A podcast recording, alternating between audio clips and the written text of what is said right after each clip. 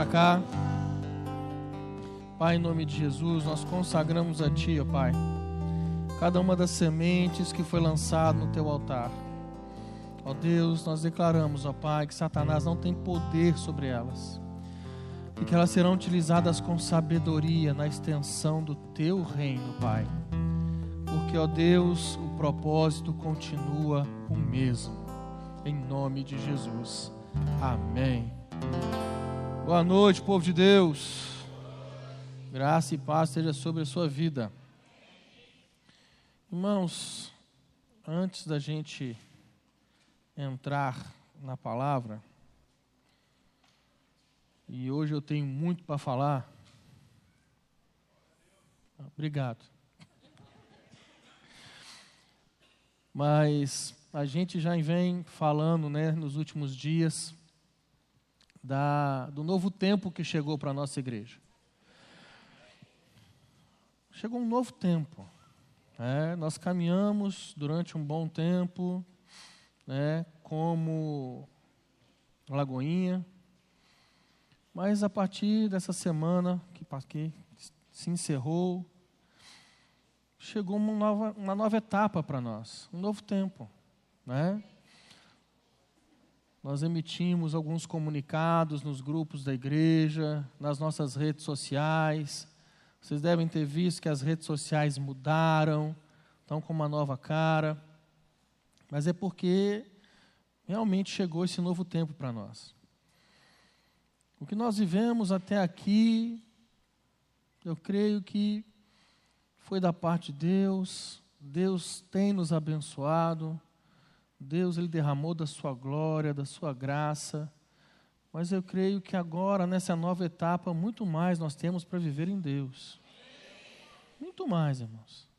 Muito mais nós temos para viver em Deus. Então se encerrou uma etapa e se iniciou outra. E é isso que nós estamos vivendo. A nossa igreja hoje, ela tem um novo nome. Ela não é a minha igreja, ela é a nossa igreja. A nossa igreja na cidade Porto Alegre. Então nós vamos caminhar daqui para frente assim, irmãos.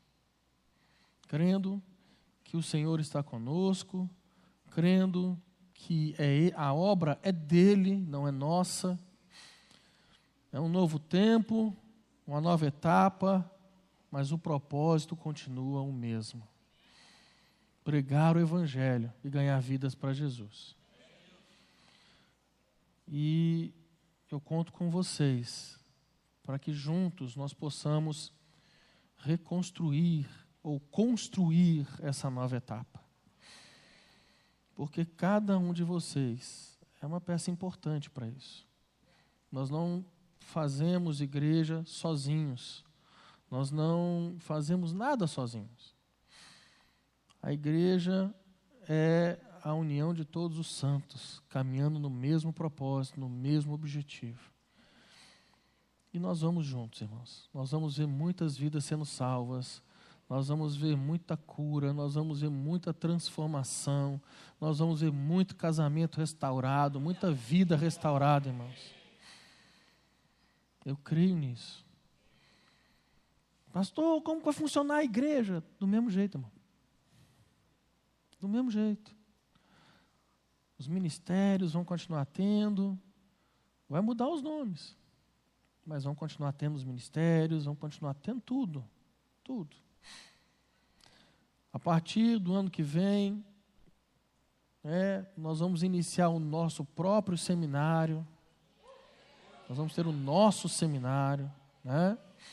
Então, irmãos, nós vamos continuar trabalhando e avançando. Amém? Tendo dito isso, abra sua Bíblia comigo no livro de Apocalipse, capítulo 3.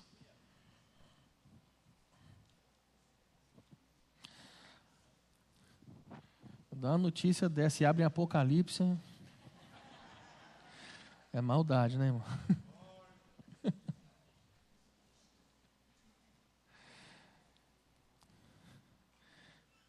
Enquanto você abre aí, irmãos, eu quero que você fique com seu coração em paz. porque em tudo nós temos visto a boa mão de Deus operando. Então fica com teu coração em paz. Apocalipse capítulo 3, no verso 14. Ontem nós falamos aqui sobre a igreja de Éfeso, a igreja que ela era conhecida pelo amor e em Apocalipse capítulo 2, o Senhor fala que tem contra ela o abandono deste amor. Um tempo de nós voltarmos a essa essência de amar a Deus, a essa essência de sermos apaixonados por Deus.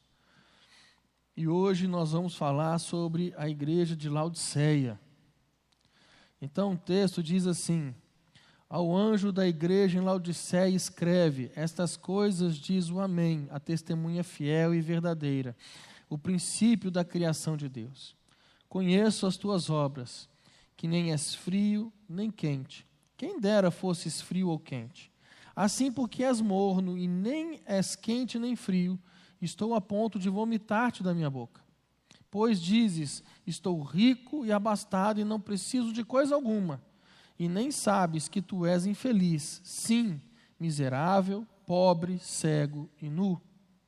Aconselho-te que de mim compres ouro refinado pelo fogo, para te enriqueceres, vestiduras brancas para te vestires, a fim de que não seja manifesta a vergonha da tua nudez, e colírio para ungir os olhos, a fim de que vejas.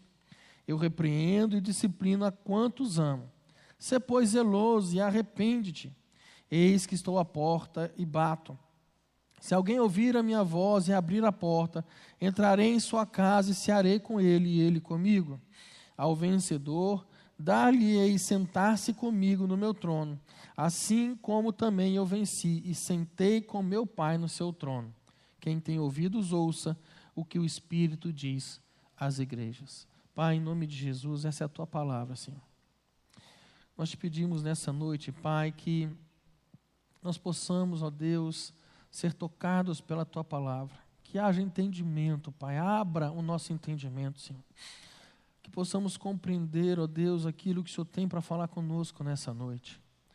Ó Pai, e que muito mais do que um discurso bem elaborado, Deus, o teu Espírito Santo, o Espírito da verdade, possa trazer, ó Pai, o teu toque personalizado sobre nós trazendo transformação, ó Pai, de entendimento e transformação sobre as nossas vidas, ó Deus.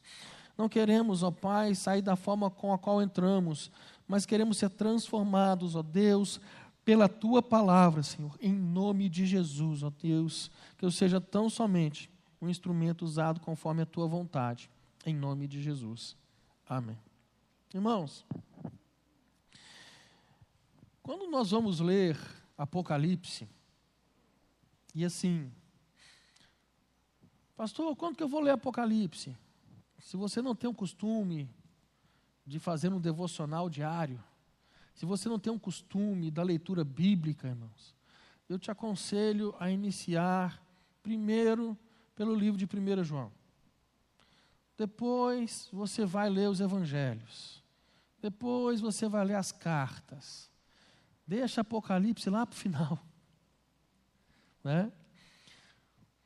Porque antes de você ler Apocalipse, você precisa se firmar em Cristo, se firmar em Jesus. Em Apocalipse são detalhadas as instruções de Cristo às sete igrejas. Então ele dá instruções para Éfeso, ele dá instruções para Esmirna, para Pérgamo, Tiatira, Sardes, Filadélfia, Laodiceia.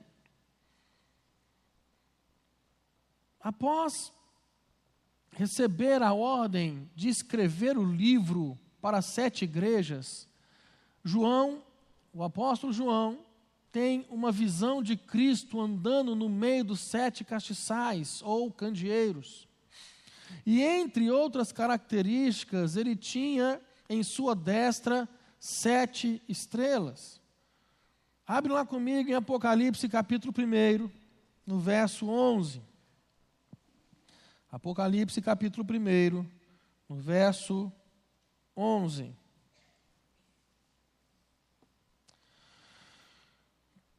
Que dizia: Eu sou o Alfa e o Ômega, o primeiro e o derradeiro. E o que vês, escreve num livro e envia-o às sete igrejas que estão na Ásia: a Éfeso, a Esmirna, a Pérgamo, Tiatira, a Sardes, Filadélfia e a Laodiceia.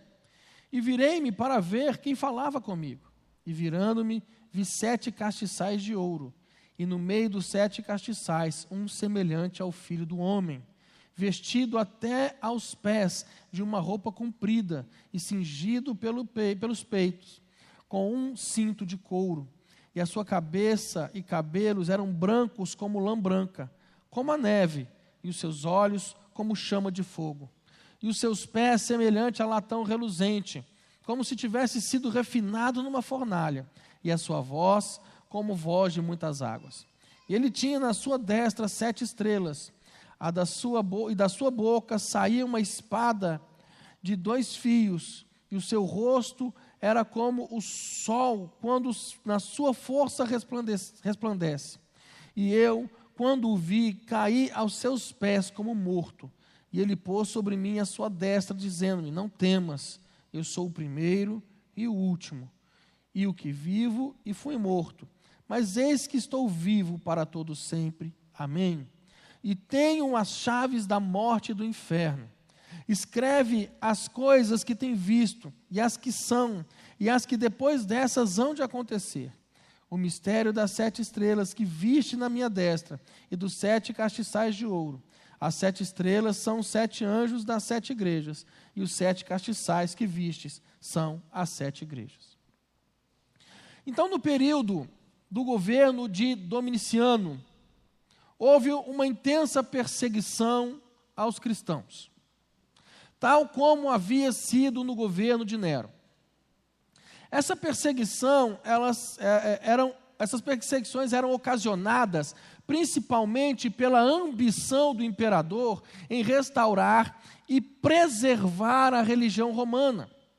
Durante esse período, houve um enorme número de mártires cristãos.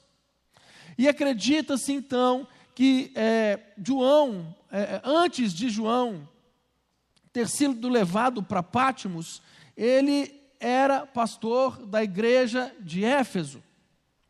A intenção do imperador era de calar a voz de João, era acabar com a pregação do evangelho, era terminar com o avanço da igreja. Mas, meu irmão, quando todas as portas se fecham para João na terra, o Senhor abre uma porta para ele nos céus. O Senhor diz: sobe aqui que eu vou falar com você. Apocalipse 1, 1 ele diz: o qual Deus, a qual Deus lhe deu para mostrar aos seus servos as coisas que brevemente devem acontecer. Então, apesar de João ter sido enviado a Pátimos fisicamente pelo imperador, apesar de ter sido Dominiciano quem mandou levar João para Pátimos, ele não se sentia assim. O verso 9 de Apocalipse 1, ele diz: Eu, João, que também sou vosso irmão e companheiro na aflição e no reino e paciência de Jesus Cristo, estava na ilha chamada Pátimos, por causa da palavra de Deus e pelo testemunho de Jesus Cristo. Ele entendia que ele estava lá por causa da palavra de Deus e do testemunho que ele dava de Cristo. Assim como Paulo nunca entendeu que ele era prisioneiro de César. Efésios 3:1 a Bíblia diz: "Por esta causa eu, Paulo, sou prisioneiro de Jesus Cristo por vós, os gentios." Então, de repente, João, ele está ali, ele tendo aquela visão, e ele escuta uma voz atrás dele tão forte, tão poderosa, que dizia: Eu sou o Alfa, o Ômega, o primeiro e o derradeiro, o que vês, escreve num livro, envia às sete igrejas que estão na Ásia: Éfeso, Esmirna, Pérgamo, Tiatira, Sardes, Filadélfia, Laodiceia. E quando João ele se volta para ver quem falava com ele, ele não consegue ver quem falava com ele. João vê sete castiçais de ouro. Ele vê as sete igrejas. No meio dos sete castiçais, ou seja, no meio das sete igrejas, ele vê um semelhante a um filho do homem. Deixa eu te dizer uma coisa, irmão. O mundo só pode ver Jesus na igreja e através da igreja. Só pode ver Jesus na igreja e através dela. Por isso, irmão, nós temos que ser uma igreja que ela fala de Cristo. Por isso que nós temos que ser uma igreja que prega a Cristo. Por isso que nós temos que ser uma igreja que vive a Cristo. Porque o mundo só vai conseguir ver Jesus através da igreja e na igreja. Por isso, irmão, é tão importante, por isso que a gente fala culto após culto, reunião após reunião, GC após GC, por isso que nós falamos da importância do nosso testemunho, porque nós somos a igreja. Meu irmão, bate no peito e fala: Eu sou a igreja. O mundo vai ver Jesus através de você, do seu testemunho, daquilo que você fala, daquilo que você faz.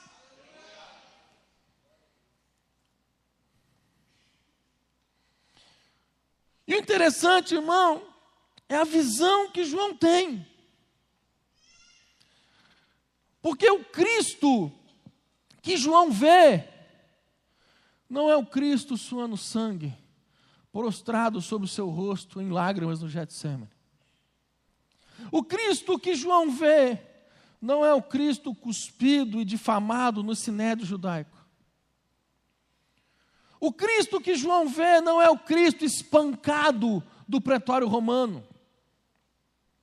O Cristo que João vê não é aquele que caminha moído e ensanguentado pelas ruas de Jerusalém sobre vaias de uma multidão ensandecida que clamava pela crucificação.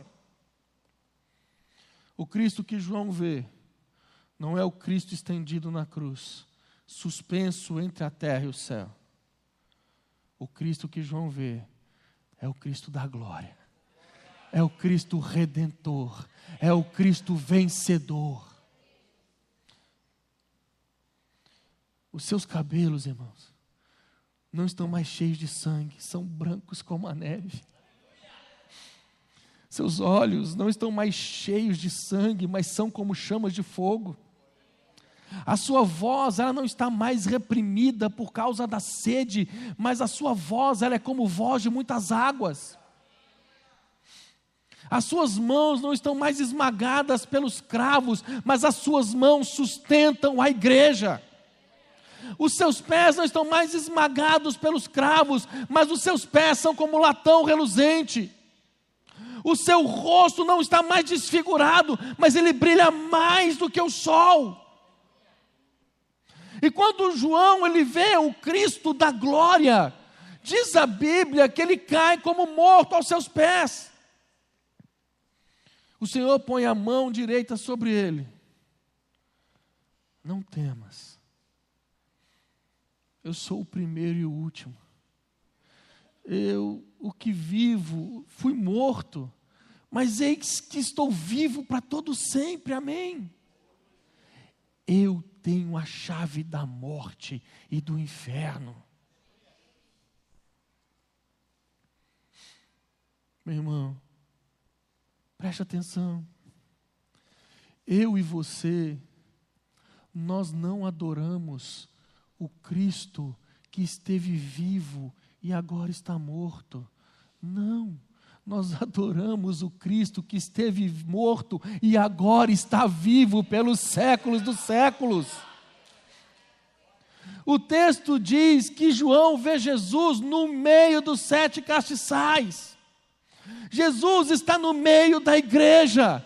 Meu irmão, entenda isso. Jesus, ele, ele anda no meio da igreja. Ele está no meio da igreja. Você tem que entender isso, você tem que ter essa convicção. A nossa igreja, a igreja de Jesus, ela tem que ser a igreja onde ele anda com liberdade no meio dela. Ele é livre para caminhar. Ele anda no meio dos sete castiçais. Ele está andando no nosso meio aqui hoje. Para nos sondar, para nos corrigir, para nos exortar, para nos consolar e para nos fazer promessas. Meu irmão, tem uma expressão comum nas sete cartas. Eu conheço. Para cinco igrejas, ele fala a mesma coisa. Éfeso, Tiatira, Sardes, Filadélfia, Laodiceia. Ele diz: Eu conheço as tuas obras. O que você fez e ninguém viu. Mas eu vi. Aquilo que você fecha a porta, apaga a luz para que ninguém veja, eu estava lá. Ninguém pode esconder nada, nada, nada daquele cujos olhos são como chama de fogo. Mas para a igreja de Esmirna, a mais pobre igreja da Ásia, Jesus ele diz outra coisa. Ele diz em Apocalipse 2:9: Conheço a tua tribulação e pobreza, mas tu és rico. Meu irmão, nós passamos por tantas situações. Tantas situações vêm nos afrontar. E o Senhor está dizendo para mim e para você hoje, irmão, preste atenção nisso. Eu conheço a tua luta. Eu conheço as suas lágrimas. Eu conheço os seus gemidos. Eu conheço as suas aflições. Eu nunca me afastei de você na hora do seu choro e da sua dor. E é interessante porque, para a igreja, que é a mais pobre, Jesus diz: Tu és rica. Já a igreja de Laodiceia, que dizia: Estou rico e abastado e não preciso de coisa alguma, Jesus fala: Não, você está pobre, miserável, cega e nua. Meu irmão, o que é importante não é ser rico aos olhos dos homens, mas ser rico aos olhos de Deus. Para a igreja de Pérgamo, Jesus usa outra expressão. Apocalipse 2,13 diz: Conheço o lugar onde tu habitas, que é onde está o trono de Satanás. Por que, que Jesus fala isso para Pérgamo? Pérgamo era a segunda maior cidade da Ásia, perdia só para a capital, que era Éfeso. Vamos ver duas situações. A primeira quando se disputou na Ásia qual cidade construiria o primeiro templo de adoração ao imperador romano, Pérgamo ganhou a concorrência de Éfeso. Pérgamo foi a primeira cidade onde se cultuou um imperador como divindade. E qualquer lugar onde um homem é adorado, aí está o trono de Satanás. Porque idolatria por homens é satânico. Porque Deus não divide sua glória com ninguém. A segunda questão é porque Pérgamo hospedava o templo e o culto de Esculápio. Esculápio era conhecido como Deus da cura. Tem alguém da área da saúde aqui? Ninguém? Ah, ah. Esculápio era reconhecido, era representado por uma serpente. As pessoas do mundo inteiro iam para Pérgamo para serem curadas por esculápio. Aquele emblemazinho com a serpente é em referência a esculápio. Oh! Qualquer lugar onde um homem fabrica um Deus, forja uma divindade e se prostra diante dela como se fosse Deus, aí está o trono de Satanás.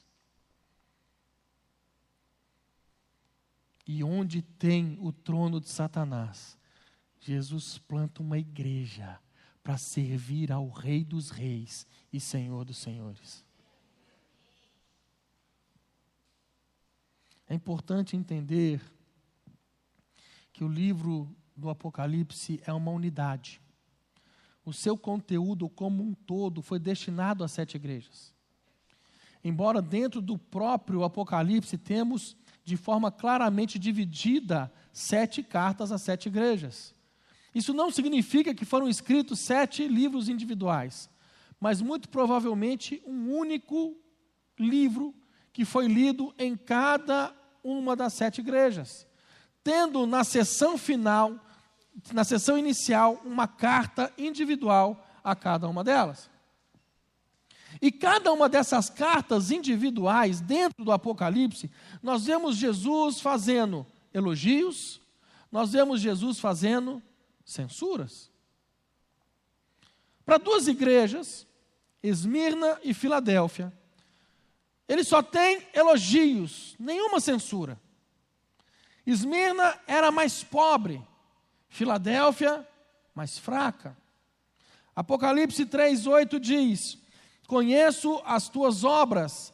Eis que diante de ti pus uma porta aberta e ninguém a pode fechar. Tendo pouca força, guardaste a minha palavra e não negaste o meu nome. Para quatro igrejas, Jesus vai fazer elogios e vai fazer censuras. Ele, ele elogia a igreja de Éfeso. Jesus faz três elogios para eles: fidelidade doutrinária, zelo da sua ética de pureza e pela sua perseverança no sofrimento. A igreja de Éfeso não suportava os falsos apóstolos. A igreja de Éfeso detestava a obra dos nicolaítas, que induzia o povo à prostituição. Mesmo diante de tantas pressões, ela permanecia firme na fé. Mas Jesus diz para ela: Eu tenho uma coisa, porém, contra ti, que abandonaste o teu primeiro amor. Meus irmãos, a palavra é inegociável. É inegociável. Nossa missão é defender os princípios da palavra. A forma, irmão, pode mudar. Até a placa muda. Mas a essência do Evangelho, ela não pode ser alterada. Não pode. Ele continua sendo o Evangelho, o poderoso Evangelho, o transformador Evangelho. O Evangelho é a resposta para o mundo, irmão. Mas Éfeso não perdeu, irmão, presta atenção. Mas Éfeso perdeu não a defesa do Evangelho. Éfeso perdeu o amor. Manteve a integridade teológica, mas perdeu o amor, perdeu o brilho nos olhos, perdeu o fogo no coração, já não tem mais prazer na presença de Deus, e então ela entra no profissionalismo do ministério. Jesus ele elogia a igreja de Tiatira, porque agora, quando escreve a carta, ela tem mais fé, mais obras e mais amor do que lá no começo. Apocalipse 2,20 diz: Mas algumas poucas coisas tenho contra ti, que deixas Jezabel, mulher que se diz profetiza, ensinar e enganar os meus servos, para que forniquem e comam dos sacrifícios da idolatria. Éfeso tinha doutrina, mas não tinha amor. Tiatira tinha amor, mas não tinha doutrina. O que, que esse texto quer nos dizer? Que você nunca pode separar o que Deus uniu: teologia e ética, doutrina e vida, credo e conduta. Nós podemos ser a igreja mais acolhedora da cidade. Se nos faltar o evangelho, essa igreja não agrada a Deus. A igreja precisa ter evangelho e mais precisa ter também amor. Abraçar as pessoas, receber bem as pessoas. A igreja ela tem que ter vida. Jesus ele elogiou a igreja de Pérgamo, porque em Pérgamo tinha gente como seu líder Antipas, que morreu pela fé. A história diz que ele morreu carbonizado dentro de um boi de bronze, incandescido. É interessante porque nessa mesma igreja, onde tem um líder que está disposto a morrer por Cristo, Jesus ele diz, Apocalipse 2,14: Mas algumas poucas coisas tenho contra ti, porque tens lá os que seguem a doutrina de Balaão, o qual ensinava Balaque a lançar tropeços diante dos filhos de Israel, para que comessem dos sacrifícios da idolatria e fornicassem. Tinha gente flertando com o pecado. Tinha gente flertando com o mundo. Tinha gente flertando com a imoralidade. Na mesma igreja, escutando o mesmo pastor, que ouvem os mesmos louvores, que se reúne ao redor da mesma mesa da ceia do Senhor. Na igreja, meu irmão, tem gente cheia do Espírito Santo. Eu posso ouvir um amém? Tem gente cheia do Espírito Santo, mano. Tem gente que está mais ou menos. Uma expressão que se falava muito antigamente. Não está aquela Brastemp. Só quem é velho riu, né? Os, os jovens não entenderam nada. Mas tem gente muito mal em pecado. E o Senhor diz essa noite: Eu conheço. Eu conheço. Eu conheço. Jesus ele elogia a igreja de Sardes porque tem um grupo lá que não se contaminou. Mas Jesus fala com eles o seguinte, Apocalipse 3:1: Tens nome de que vives e está morto. Poderíamos dizer que era uma igreja avivada. Mas Jesus olha para eles e fala: está morto. É interessante a ótica de Jesus. Ela é diferente da nossa. A igreja pobre, ele fala que é rica. Para a igreja rica, ele fala é pobre. Para a igreja que está viva, ele fala que está morta. Para a igreja que está fraca, ele fala: Eu abri uma porta diante de você. O que, eu aprendo com isso? Não importa o que eu penso a meu respeito. O importante não é o que as pessoas dizem ao meu respeito. O importante é o que Jesus diz a meu respeito. Amém? Glória a Deus. Vocês estão comigo? É, qual que é o tema da mensagem? Igreja de? Depois dessa introdução, eu começo a pregar. Que nós vamos falar da igreja de Laodiceia. Que das sete igrejas, essa foi a única igreja que Jesus não fez nenhum elogio, só censura.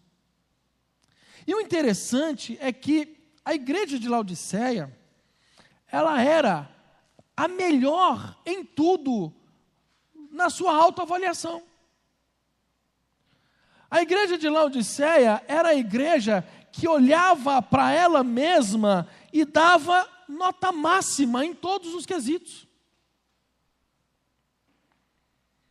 Era a igreja, irmão, que batia palmas para ela mesma e formava um grande coral com seus membros cantando o hino Quão grande és tu diante do espelho. Como que Jesus trata essa igreja? Como que Jesus trata comigo e com você? Jesus nesse texto, ele faz um diagnóstico, ele faz um apelo e ele faz uma promessa. Eu não sei se você já se perguntou por que que Jesus usa as figuras as quais nós lemos no texto que ele usou essas figuras? Quente, frio, morno. Jesus sempre vai falar de uma forma que nós vamos entender, irmão. Amém? Jesus não vai falar comigo e com você de uma forma a qual a gente não possa entender. Você precisa entender, você precisa saber que Jesus ele sabe o texto e o contexto. Jesus conhecia tudo a respeito da cidade. Laodiceia ficava a 75 quilômetros a sudoeste de Filadélfia e a 145 quilômetros de Éfeso. Ela ficava em uma região do vale do rio Lico. Era uma região, era a região mais fértil da Ásia Menor. Na região ali ficavam a igreja de ficavam Laodiceia, ficava Colossos e ficava Hierápolis. Era uma região metropolitana. Em Hierápolis tinham águas quentes, que elas desciam e formavam piscinas e em cascatas naturais. As pessoas iam para lá para banhos, para tomar banhos terapêuticos nas águas quentes de Herápolis. Do outro lado, ficava Colossos, conhecida pelas suas fontes de águas geladas, também terapêuticas. Mas a maior cidade, Laodiceia, não tinha fonte nem de águas quentes e nem de águas geladas. As águas vinham das montanhas por meio de aquedutos e chegavam na cidade mornas impróprias para beber e impróprias para uso terapêutico. Então Jesus pega esse gancho geográfico. Está entendendo? Você já imaginou que para você ler Bíblia você tem que aprender geografia?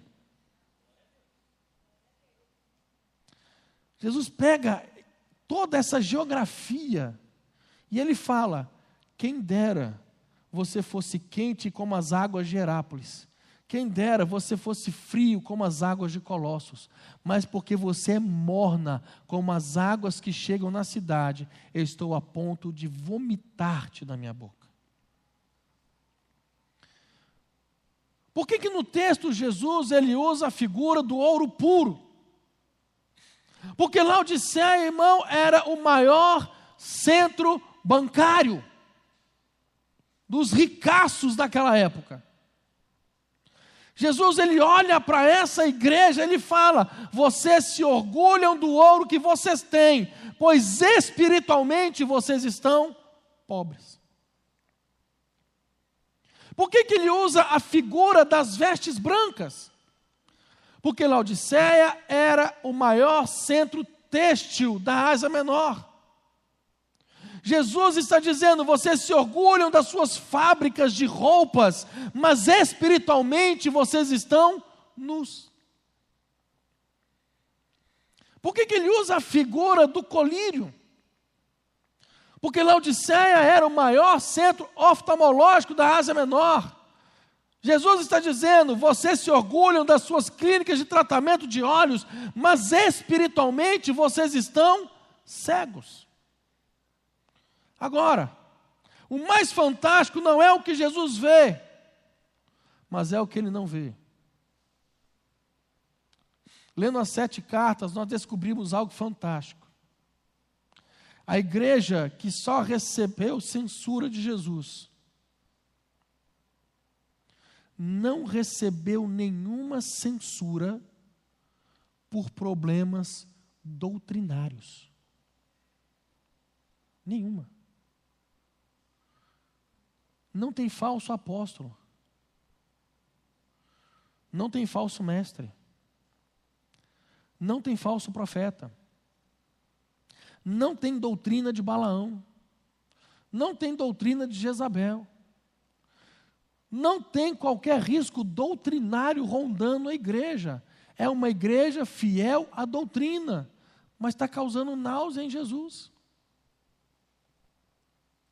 Nós não vamos ver em Laodiceia nenhum problema de questões morais, como tinha em Pérgamo, Tiatira em Sardes. Não tem. Laodiceia era uma igreja ética. Nós não vamos ver nenhum problema de pobreza. Todo mundo era próspero, todo mundo era rico.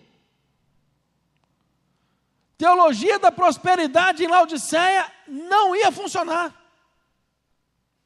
Não ia ter sucesso. Nós não vemos nenhum problema com perseguição. Tinha perseguição religiosa em Éfeso, tinha perseguição política em Pérgamo. A cidade, a cidade de Laodiceia, ela está em paz. E com certeza qualquer um de nós, se morássemos em Laodiceia, faremos parte dessa igreja. Era a melhor igreja na opinião das pessoas. Ela era a melhor igreja na opinião dela mesma. Igreja bíblica, igreja ética, igreja próspera, igreja em paz. E qual foi o problema que Jesus viu nessa igreja? Falta de fogo espiritual. Nada machuca mais o coração de Jesus do que um crente apático morno, sem vida. Irmãos, existe todo tipo de igreja. Existem igrejas extremamente tradicionais, onde o culto é um silêncio. Você não ouve nada. É tipo o culto do pastor Felipe. Me falaram que ele está virando pentecostal. Né? Água mole e pedra dura. Mas existem igrejas extremamente pentecostais. Aonde você precisa virar para os irmãos e pedir para ele segurar um pouquinho a onda. Mas deixa eu te dizer uma coisa, irmão. Fogo do Espírito não tem nada a ver com estilo de culto. Não tem nada a ver com isso. O crente tem cacuete, o crente tem jargões, o crente tem frase de efeito. É ou não é? O crente tem. O crente altera o tom de voz para dizer que é mais espiritual. Ele emenda um glória a Deus, aleluia.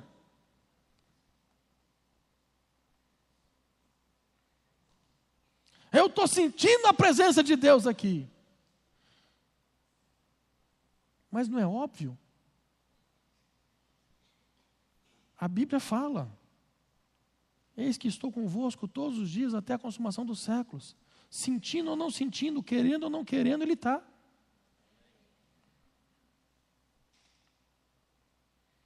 E aí o que acaba acontecendo é que a igreja ela começa a, a, funcionar ao invés de fluir. Ela começa a ser mecânica. O que falta para o povo de Deus é o fogo do Espírito, é o brilho nos olhos. É o amor por Jesus, é o amor pela palavra de Deus, é sede pela palavra de Deus, é fome de Deus, é vida de oração, é plenitude do Espírito, avivamento verdadeiro, amor pelas almas.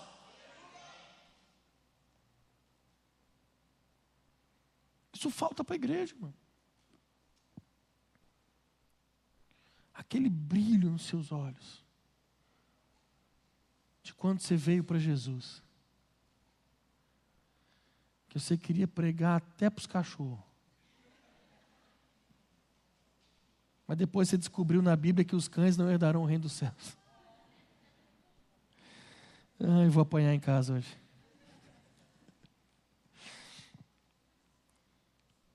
Você quer sair pregando para todo mundo porque você descobriu quem é Jesus para você. Só que nós temos a tendência de, na nossa caminhada, no nosso dia a dia, nos nossos afazeres, esse brilho nos olhos ele vai se apagando. Nós não podemos deixar. Paulo, ele fala isso. Tinha que ser, né? Um cara com um nome bonito desse.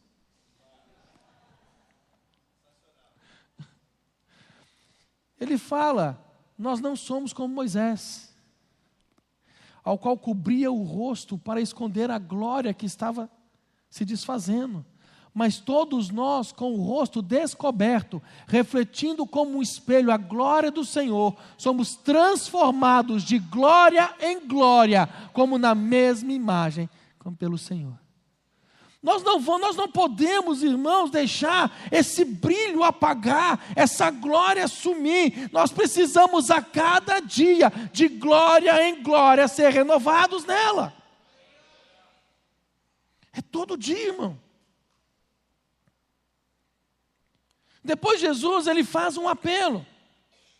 Ele fala em Apocalipse 3:18: Aconselho-te que de mim compres ouro provado no fogo para que te enriqueças, e roupas brancas, para que te vistas, e não apareça a vergonha da tua nudez, e que unja os teus olhos com colírio, para que vejas.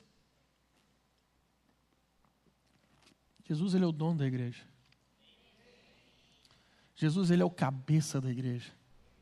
Meu irmão, Jesus, ele é o soberano da igreja, o soberano Senhor da igreja.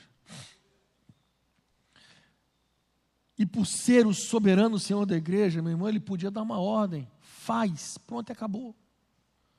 Mas aqui ele está falando: eu aconselho que compres de mim. Jesus ele está se apresentando como alguém que tem um produto necessário e o preço é de graça. Ele está dando a resposta para a igreja. Ele está falando com a igreja, aqui cumpres de mim, porque se está faltando o fogo do Espírito, não corra atrás das novidades do mercado da fé, vem para mim, volta para mim, volta para mim, só eu posso inflamar o seu coração, só eu posso avivar a sua vida, só eu posso derramar o Espírito Santo sobre você. Compre de mim. O verso 19 de Apocalipse 3, ele diz: Eu repreendo e castigo a todos quanto amo. Se pois zeloso e arrepende-te. Talvez você esteja pensando assim: para que uma palavra pesada dessa? Não tinha necessidade, não, né? Nós estamos assim, ainda vivendo feriadão.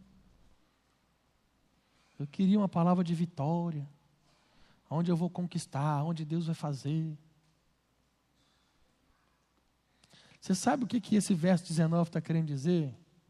Porque quando a gente lê assim e fala, eu repreendo e castigo, castigo a todos quanto amo. Aí você fala, nossa, só vou apanhar. Não é a impressão que dá? Sim ou não? Mas o que o Senhor está dizendo para mim e para você é o seguinte: eu não abro mão de você. Eu não desisto de você, por isso eu estou te repreendendo. Por isso eu estou te corrigindo, porque eu não abro mão de você. Eu não fui para a cruz, eu não morri, eu não subi aos céus para produzir crentes apáticos.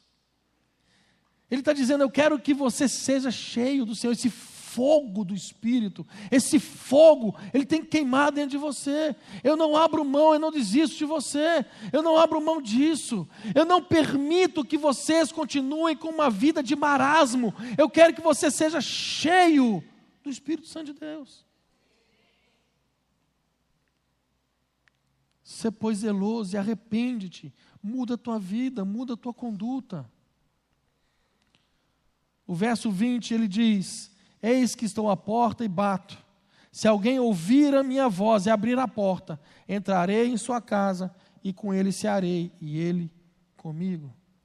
Irmão, isso aqui é muito sério porque a igreja de Laodiceia, ela estava tão feliz com ela mesma, a igreja de Laodiceia, ela estava tão satisfeita com os seus afazeres, com as suas tarefas, com as suas atividades, ela estava tão feliz com tudo aquilo que ela fazia, que ela nem tinha percebido que tudo o que ela fazia por ela, para ela, ela não percebeu que Jesus estava do lado de fora. Meu irmão, não viva uma vida sem estar diante de Deus. A sua casa não pode estar com Jesus do lado de fora. Não pode. Ele tem que estar dentro da sua casa, dentro do seu trabalho. Nós não podemos ser essas pessoas que vivem, que passam pela fé cristã como se fosse um clube social, não. Eu falei ontem aqui, Deus nos chama para a intimidade, para o relacionamento. Jesus ele não quer estar do lado de fora da tua vida, ele quer estar dentro. Ele quer estar dentro da sua vida. Você precisa, meu irmão, precisa despertar de novo em você essa paixão, esse fogo você não pode ser mais um crente apático, não. Você tem que ser um crente vivo. Vivo. E eu volto a dizer: ser crente vivo não é medido pela quantidade de vezes que você cai numa reunião de avivamento. Não. Não é isso. Ser crente vivo é ter o fogo do Espírito operando em você, ter o Espírito Santo te direcionando, falando com você, a voz do Senhor ser como voz de muitas águas sobre a tua vida. Meu irmão, ser cheio do Espírito é ser direcionado por Deus. Meu irmão, se tiver reunião de avivamento, alguém orar, você cair, glória a Deus, mas o que importa é Ele habitando dentro de você e direcionando a sua vida.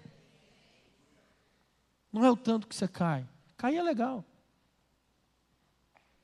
Não é o tanto que você roda. Não. É o tanto que você dá ouvidos à voz do Senhor. É o tanto que a voz dele prevalece sobre a tua vida. É o tanto que você obedece à voz dele. É isso que vai medir, irmão, se você é um crente cheio do Espírito Santo ou não.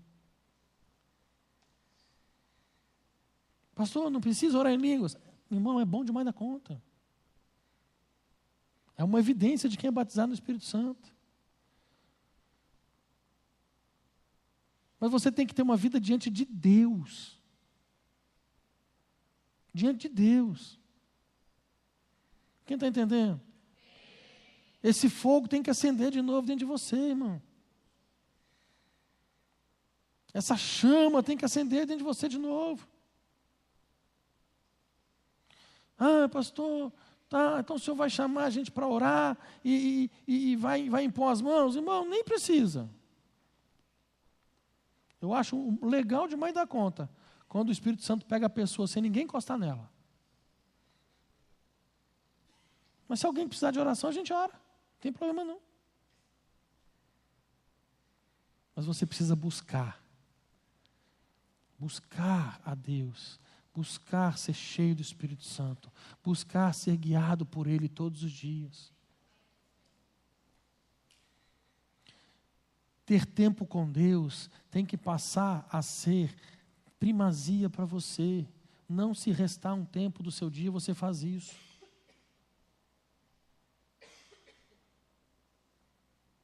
Não. Você tem que ter tempo de devocional, de leitura, de oração. Não tem como, irmão, você querer ser cheio do, do Espírito Santo e não se relacionar com a palavra de Deus. Não tem jeito.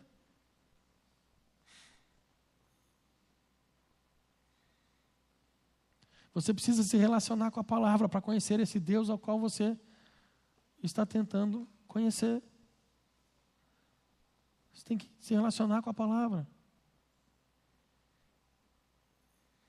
A palavra de Deus na tua casa não pode ser simplesmente um amuleto aberto no Salmo 91 ou no Salmo 23.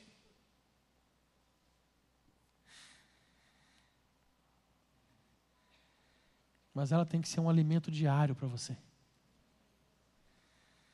Alimento diário. Amém? Vocês estão vivos? Glória a Deus, aleluia. Fique de pé no seu lugar.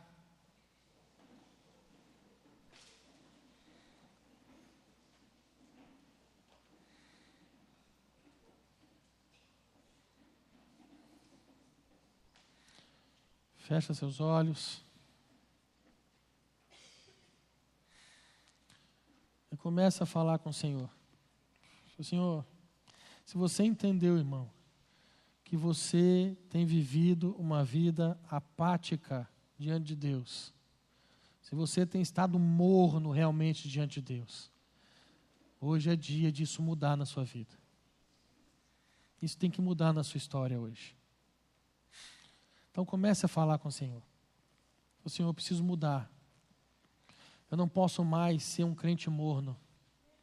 Eu não posso mais ter uma vida apática. Não, mas eu preciso do teu fogo, eu preciso do fogo do teu espírito em mim. Fala com ele, fala com ele.